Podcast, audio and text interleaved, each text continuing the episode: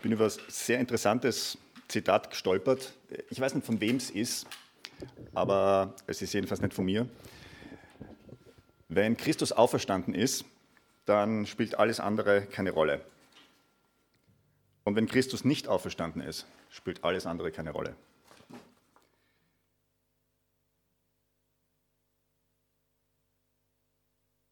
Aber die Frage ist, warum ist Christus auferstanden? Es gibt natürlich einige Antworten drauf. Zum einen, es war überhaupt nicht anders möglich. Jesus hat auferstehen müssen. Ähm, zum anderen schreibt auch Paulus, dass das für uns dann die, der Hinweis ist oder die Garantie ist, dass wir auch auferstehen werden. Auch für uns ist der Tod nicht das Letzte. Aber ich glaube, es gibt noch einen anderen Grund, warum Jesus auferstanden ist. Und den möchte ich euch, mit euch heute anschauen.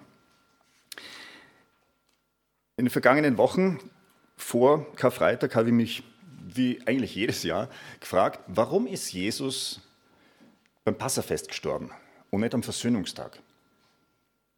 Weil eigentlich ist der Versöhnungstag der große Feiertag. Und wir haben ja auch ähm, in, der Post, äh, in, der, in der Passionsgeschichte gehört, äh, letzte Woche, der Vorhang ist zerrissen. Das heißt, der Weg ins Allerheiligste ist frei. Das ist das spielt eine Rolle im, im, ähm, im Versöhnungstag, am Versöhnungstag. Also warum nicht? Und vor ein paar Wochen plötzlich, bom, ist es mir eingeschossen. Und es hat was mit Ostern zu tun. Ich möchte zuerst ganz kurz erklären, die beiden Feste, einfach, wir kennen sie soweit, aber dass sie wieder wirklich äh, abrufbar sind. Auf der einen Seite das Passafest. Das erste Passafest war in Ägypten. Das war noch bevor Israel wirklich Israel war. Da waren die als Sklaven in Ägypten und da waren die ganzen Plagen. Und bei der letzten Plage, dort, wo, der, wo die Erstgeburt, die erstgeborenen Kinder und, und ähm, wenn ich mich richtig erinnere, auch die Tiere umgebracht worden sind, da haben die Israeliten das Passafest gefeiert. Ein Lamm geschlachtet, das Blut an die Türpfosten gestrichen und damit signalisiert, hier sind Leute, die an Jahwe glauben. Hier, sind, hier ist das Volk Israel. Und dieses Blut, hat das Volk Israel geschützt. Der Engel, der vorbeigegangen ist mit dem Schwert, ist an diesen Häusern vorbeigegangen. Und es ist eigentlich eine komplett verrückte Situation, wenn man sich vorstellt, drinnen wird gefeiert und draußen geht der Tod um. Aber genau das war's. Und es war die Befreiung aus der Gefangenschaft. Es war der letzte Schritt, das Fest eigentlich, wo es dann klar war, okay, jetzt gehen wir los. Es war auch extra dabei, dass sie so angezogen sein sollen, dass sie gleich losgehen können, dass es jederzeit in die Freiheit geht. Und Jesus wird dann als Passalam oder als Opferlamm bezeichnet, kurz vor seiner äh, Taufe von Johannes dem Täufer. Und diese Symbolik ist klar. Jesus ist das Lamm, das geschlachtet wird. Das Blut schützt uns vor dem Tod. Und wegen diesem Opferlamm sind wir in Freiheit. Deswegen kommen wir aus der Sklavenschaft raus, kommen wir aus dem Machtbereich vom Teufel raus. Auf der anderen Seite, Yom Kippur, der Versöhnungstag, ist der einzige Feiertag im Judentum, wo gefastet wird. Und Yom Kippur war ein Reinigungsfest, wenn man so will, für das ganze Volk. Also es hat angefangen damit, dass der hohe Priester ins Allerheiligste hineingegangen ist, hinter diesen Vorhang, der dann zerrissen ist am Karfreitag. War der einzige Tag, an dem er reingegangen ist dort. Er war auch der einzige Mensch, der dort reingegangen ist. Hat vorher so ein Reinigungsritual gebraucht. Und dann hat er drinnen ein Opfer gebracht, drinnen das Allerheiligste geheiligt, gereinigt. Dann im Heiligtum, also Stufe weiter draußen. Und dann noch einmal draußen im Vorplatz, das Zelt beziehungsweise dann den Tempel gereinigt und das Volk ist auch gereinigt worden. Und es ist darum gegangen, dass alle Schuld noch irgendwie nicht vergeben ist, dass die vergeben wird. Und wir haben einen, ein geflügeltes Wort aus diesem Fest, nämlich den Sündenbock. Der Sündenbock kommt von diesem Tag. Der Sündenbock war derjenige, der symbolisch oder tatsächlich irgendwie in einer Form die restliche Schuld vom Volk auf die Schultern auf den Rücken bekommen hat und der ist dann in die Wüste geschickt worden. Ein noch weiteres geflügeltes Wort, das wir haben. Es war dieses Opfer für die Sünde, für die, zur kompletten Reinigung vom Volk. Und auch da denke ich mir so, naja, es hat irgendwie schon was mit Karfreitag zu tun, weil es ist im Prinzip das Gleiche. Also warum Warum zu Passa und nicht beim Versöhnungstag? Ich möchte ganz kurz äh, Rückblick machen auf die Predigt vom letzten Karfreitag. Die Predigt hier ähm, schließt dort an, gehört dazu.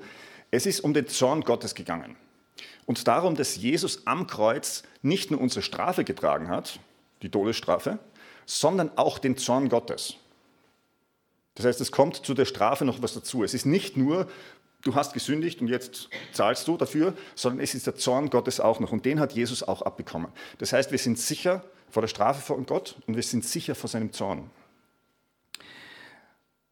Und im Hebräer 3 zitiert der Autor vom Hebräerbrief aus dem Psalm 95, Deshalb zürnte ich diesem Geschlecht und sprach, davor ist so, was Israel so alles falsch gemacht hat, deshalb zürnte ich diesem Geschlecht und sprach, Immer gehen sie, ihrem Herzen, gehen sie in ihrem Herzen in die Irre, aber meine Wege haben sie nicht erkannt. So schwor ich in meinem Zorn, sie sollen nimmermehr in meine Ruhe eingehen. So schwor ich in meinem Zorn, sie sollen nimmermehr in meine Ruhe eingehen. Da ist der Zorn Gottes und der führt dazu, dass das Volk Israel nicht zur Ruhe kommt. Wegen dem Ungehorsam. Für uns haben wir das letzte Mal auch gesehen im Karfreitag, für uns ist die Situation anders. Der Zorn Gottes trifft uns nicht mehr. Und das ist eine ganz wichtige Sache, die wir uns immer wieder bewusst machen müssen. Wenn wir sündigen, trifft uns der Zorn Gottes nicht. Es gibt also den, den Spruch, so die kleinen Sünden straft der liebe Gott sofort. Ähm, das ist nicht christlich. Das ist nicht biblisch du tust was und Gott steht da bloß so daneben mit dem, mit dem Knüppel und wartet darauf, dass er zuschlagen kann. Es ist das Bild, das uns teilweise äh, vermittelt wird, aber es stimmt nicht aus einem ganz einfachen Grund, Jesus ist dazwischen. Was auch immer da kommen würde an, Zorn von Gott, und wir sehen im Alten Testament, dass Gott seinen Zorn durchaus zurückhält, aber was da auch immer kommen würde, trifft zu 100% Jesus und zu 0% uns. Und das ist die Botschaft von Karfreitag.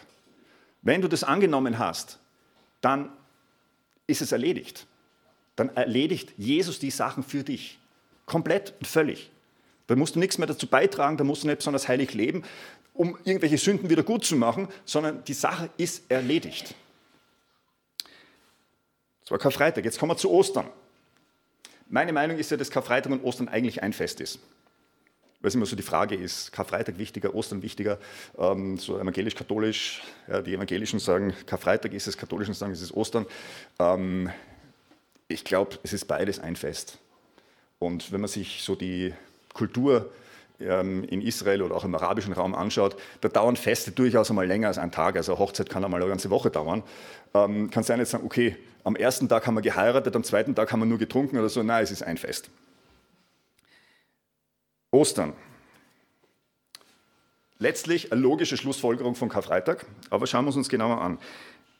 Das Handeln von Gott hat immer einen Sinn. Das heißt, wenn Jesus auferstanden ist zu Ostern, dann hat es einen Sinn. Wir sehen das schon beim ersten Passafest. Ihr kennt den Satz, lasst mein Volk ziehen oder let my people go, diesen Liedvers. Da wird immer zweite, der zweite Teil weggelassen, nämlich damit sie mir dienen oder damit sie mich anbeten. Es war nicht nur, lass die Leute endlich in Ruhe, lass sie in die Freiheit, sondern das hat einen Sinn. Lass sie in die Freiheit, damit sie mir dienen, damit sie mein Volk sind. Und Johannes 3,16, wir kennen den Vers, denn so hat Gott die Welt geliebt, dass er seinen eingeborenen Sohn gab, damit jeder, der an ihn glaubt, nicht verloren geht, sondern ewiges Leben hat. Jesus ist gekommen aus einem bestimmten Grund. Er ist nicht nur einfach so gekommen, um die Welt zu verbessern, er ist aus einem ganz bestimmten Grund gekommen und der Grund bist du. Er ist gekommen, damit du gerettet wirst. Dieses Wort für damit kommt übrigens 656 Mal im Neuen Testament vor. Anders gesagt, in jedem zwölften Vers. In jedem zwölften Vers in der Bibel ist eine Begründung. Da ist irgendwas, damit was ist. Anderes Wort für, für damit wird meistens mit weil übersetzt, kommt sogar 966 Mal vor. Und gemeinsam zusammen heißt es, dass so eine Begründung jeden fünften Vers in der Bibel vorkommt. 20 Prozent der Bibel mindestens ist Begründung. Gott hat einen Grund. Und Gott ist letztlich der einzige Grund, den es gibt. der ultimative Grund für alles. Er ist der Einzige, der keinen Grund hat. Er hat nie angefangen. Alles andere hat einen Grund. Wenn Gott etwas macht, dann hat es einen Grund. Er hat die Erde erschaffen für einen Grund. Der Baum, der da draußen steht, der hat einen Grund. Und wenn es nur ist, dass man im Sommer drunter sitzen kann und es nicht ganz so heiß ist.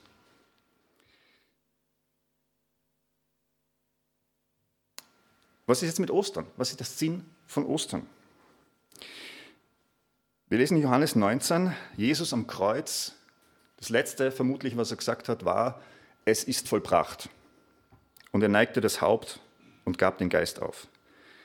Es ist vollbracht, es ist fertig. Es gibt nichts mehr zu tun. Jesus hat sein Werk vollendet. Aber es gibt doch noch was zu tun. Und deswegen ist Jesus auferstanden. Allgemein hat Jesus die Aufgabe, das gesamte Universum am Laufen zu halten. Ja, wir, sind, wir, sind, ja im Hebräerbrief grundsätzlich Hebräer 1.3. Er hält das ganze Universum durch die Macht seines Wortes. Er hält es am Laufen. Und genau das gleiche Prinzip beginnt jetzt auf einer neuen Ebene nach Karfreitag. Und das ist Ostern oder ein Teil von Ostern. Wir haben vor Karfreitag, deshalb zürnte ich diesem Geschlecht und sprach, immer gehen sie in ihrem Herzen in die Irre, aber meine Wege haben sie nicht erkannt. So schwor ich in meinem Zorn, sie sollen nimmermehr in meine Ruhe eingehen. Das war Hebräer 3. Nach Karfreitag ist Hebräer 4, Vers 3.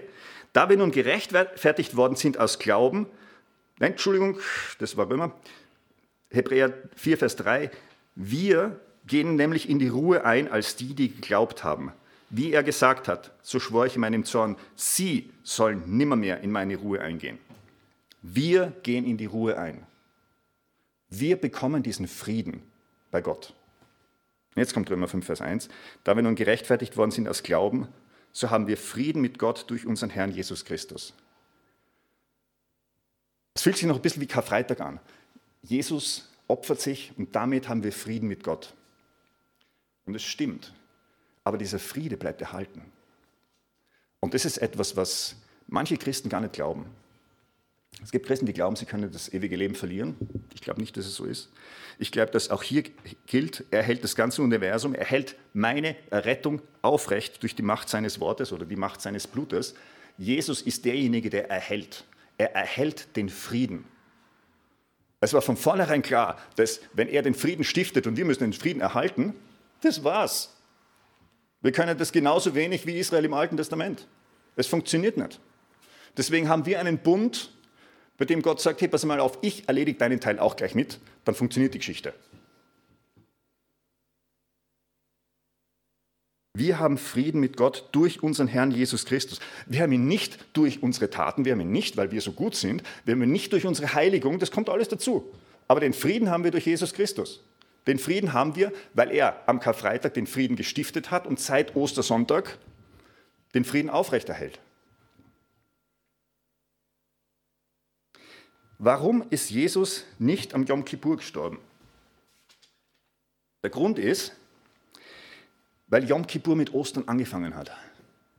Und seit Jesus auferstanden ist, ist Yom Kippur. Seitdem ist der Versöhnungstag. Seitdem haben wir einen Hohepriester. Und im Hebräerbrief 9 steht, Christus aber ist gekommen als Hohepriester der zukünftigen Güter und ist durch das größere, vollkommene Zelt, damit meint er, dass es im Himmel ist, und nicht mit Blut von Böcken und Kälbern, sondern er ist mit seinem eigenen Blut ein für alle Mal in das Heiligtum hineingegangen und hat uns eine ewige Erlösung erworben.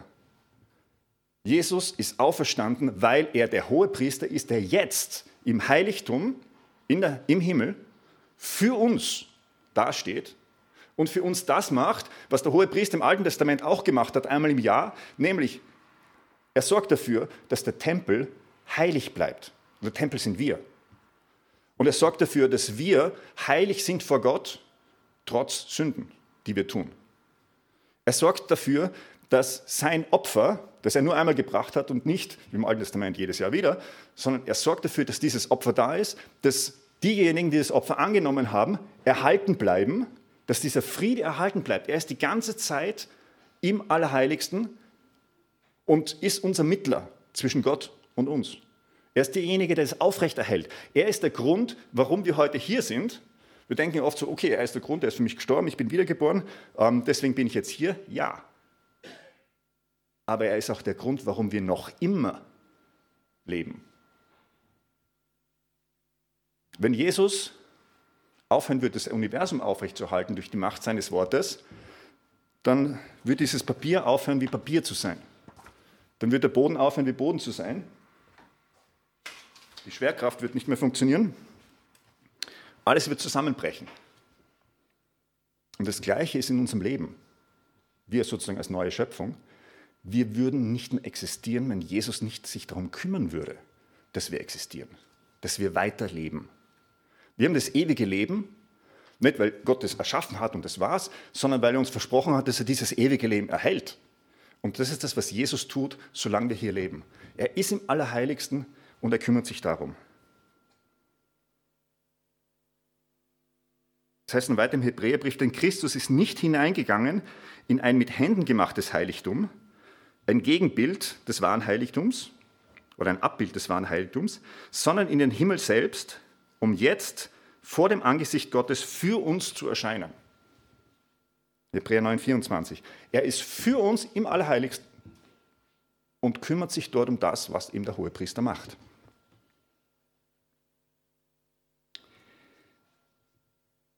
Das heißt, Jesus erhält das Universum aufrecht. Jesus erhält die Reinheit des Tempels aufrecht. Das ist Yom Kippur. Jesus erhält unsere persönliche Reinheit aufrecht, dass wir heilig sind für Gott. Das ist auch Yom Kippur.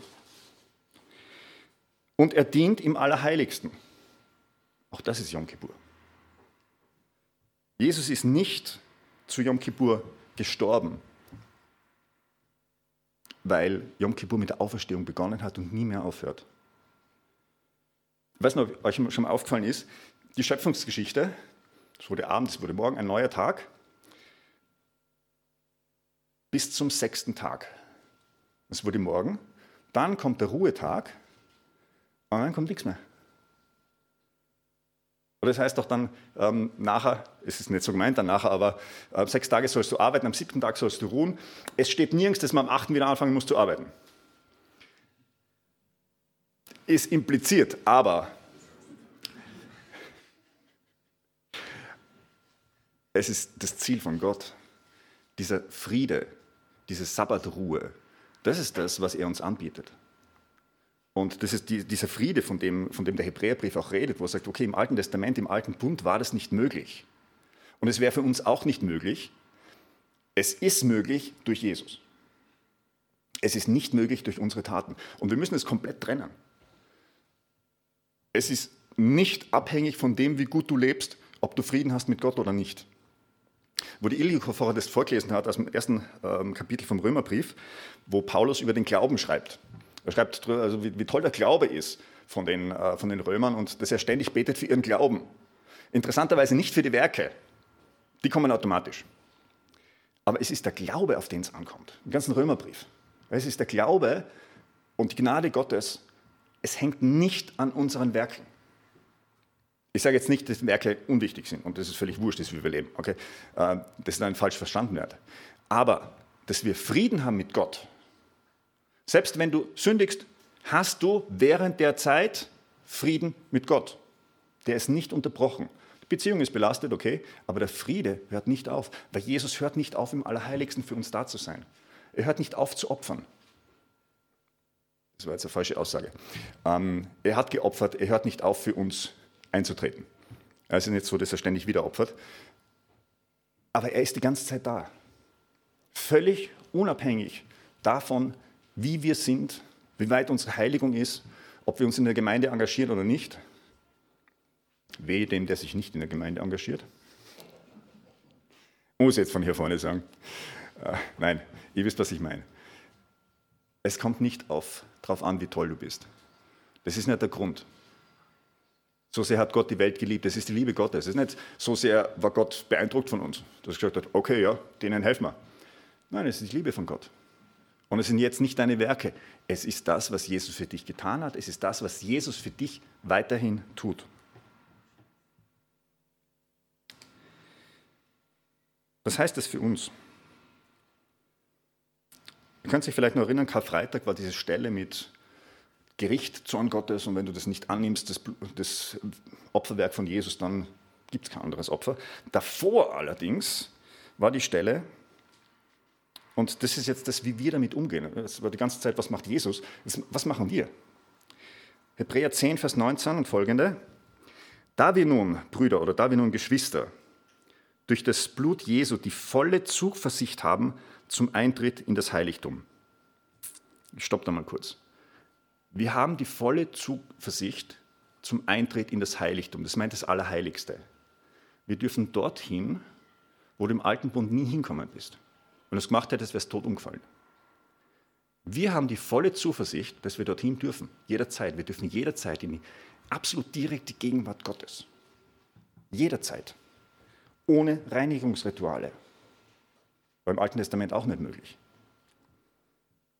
Da wir nun Geschwister durch das Blut Jesu die volle Zuversicht haben zum Eintritt in das Heiligtum, durch das Blut Christi, nicht durch unsere Taten, nicht weil wir so toll sind, nicht weil du vorher eine halbe Stunde gebetet hast ähm, und nicht weil du gestern fünf Stunden Bibel gelesen hast. Alles gute Sachen und wenn du die Zeit dafür hast, tu es. Und wenn nicht, Schau vielleicht, dass du mehr Zeit hast dafür, für Gebet, Bibellesen, für Anbetung und so weiter. Aber du kannst ohne jede Voraussetzung, von deiner Seite, ohne jede Voraussetzung, ins Heiligste. Zum Eintritt in das Heiligtum, das er uns eröffnet hat, als einen neuen und lebendigen Weg durch den Vorhang, das ist durch sein Fleisch. Sprich, wir kommen durch diesen Vorhang durch, weil Jesus gestorben ist. Und einen großen Priester über das Haus Gottes. So lasst uns sie zutreten mit wahrhaftigem Herzen, in voller Gewissheit des Glaubens, die Herzen besprengt und damit gereinigt vom bösen Gewissen und den Leib gewaschen mit reinem Wasser. Er beschreibt hier dieses Reinigungsritual. Hebräerbrief ist ja an Judenchristen geschrieben, das heißt, es ist sehr viel Symbolik aus dem Alten Testament mit drinnen. Wir sind rein gewaschen. Und deswegen sagt er, lasst uns hinzutreten mit wahrhaftigem Herzen in voller Gewissheit des Glaubens. Du kannst dort reingehen und kannst dir absolut sicher sein, dass Gott dich nicht schief anschaut, dass Gott dich nicht umbringt, sondern dass Gott dich liebevoll anschaut und du kannst dir absolut sicher sein, dass Gott sich freut. Selbst wenn du die letzten 20 Jahre lang mit Gott nichts mehr zu tun gehabt hast und sagst, aber jetzt möchte ich, jetzt möchte ich zu Gott, er freut sich. Wir kennen die Geschichte vom verlorenen Sohn. Ja, der Sohn ist voll fertig, kriecht da im Staub und der Vater sagt, hey, komm, steh auf, zieh dir was ordentliches an, wir feiern. Gott freut sich. Es war im alten Bund völlig unmöglich, völlig undenkbar, ins Allerheiligste zu gehen, wirklich in der Gegenwart Gottes zu sein. Der Einzige, der das immer wieder hingekriegt hat, außer dem Hohepriester, war Mose. Das war derjenige, der ist immer wieder ins Zelt gegangen, dort wo Jesus, aber ja, möglicherweise auch Jesus direkt war, äh, wo Gott war, wo er den gesehen hat, er hat es machen können. Es war völlig unmöglich für normale Menschen. Und für uns ist es völlig normal. Es gehört absolut dazu. Da wir nun, Brüder, durch das Blut Jesu die volle Zuversicht zum Eintritt in das Heiligtum, das er uns eröffnet hat, als einen neuen und lebendigen Weg durch den Vorhang, das ist durch sein Fleisch, und einen großen Priester über das Haus Gottes, so lasst uns hinzutreten mit wahrhaftigem Herzen in voller Gewissheit des Glaubens. Anders ausgedrückt, kommen wir zu Gott und beten wir ihn an. Das ist das, was im Tempel auch war, abgesehen von den Opfern. Die Opfer, das ist nicht mehr das, was wir brauchen, das macht Jesus. Anbetung, das ist angebracht und ich denke mir, es ist die einzige, zunächst einmal die einzige Reaktion auf das, was wir hier lesen. Dass Jesus uns errettet hat, dass Jesus durch seinen Dienst als Hohepriester das Leben aufrecht erhält, und zwar für immer, Jesus wird nicht aufhören. Nebengedanke, wo Jesus gestorben ist, auch da hat das Universum nicht aufgehört zu existieren. Ganz eigene Geschichte. Oder wo Jesus generell als Mensch auf der Welt war, er war trotzdem Gott, weil sonst wäre das Universum zusammengebrochen. Er ist derjenige, der es aufrechterhält. Und er ist derjenige, der es schon immer aufrechterhalten hat. Und er ist derjenige, der unser Leben aufrechterhält. Deswegen können wir einfach ins Allerheiligste kommen, mit der absoluten Gewissheit, dass Gott sich freut drüber, egal wie viele Sünden du mitschleppst. Gott freut sich, dich zu sehen. Und das ist das, was wir jetzt machen wollen. Wir wollen Gott anbeten. Deswegen ist auch der Anbetungsblock nach der Predigt.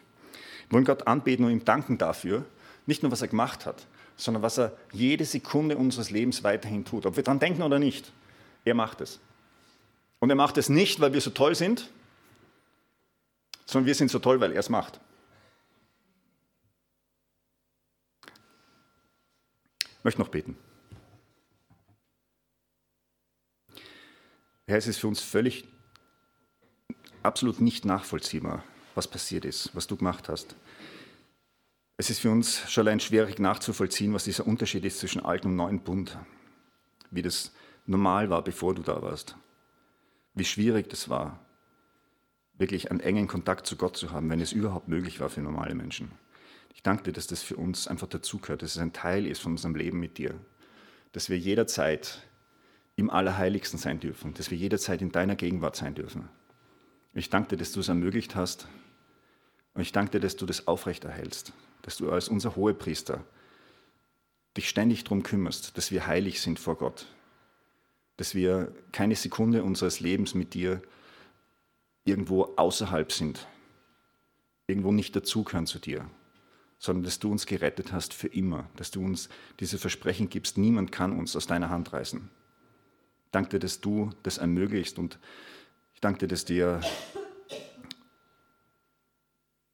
dass es wert war, dass es dich alles kostet. Und dass du es aber dann auch aufrechterhältst und jetzt sagst, so, jetzt habe ich alles für euch getan, jetzt macht es ihr mal. Danke dir, dass du das tust, was für uns unmöglich wäre. Ich bitte dich, dass wir das nicht vergessen, dass uns das immer bewusst ist und wir aus dieser Dankbarkeit herausleben können. Amen.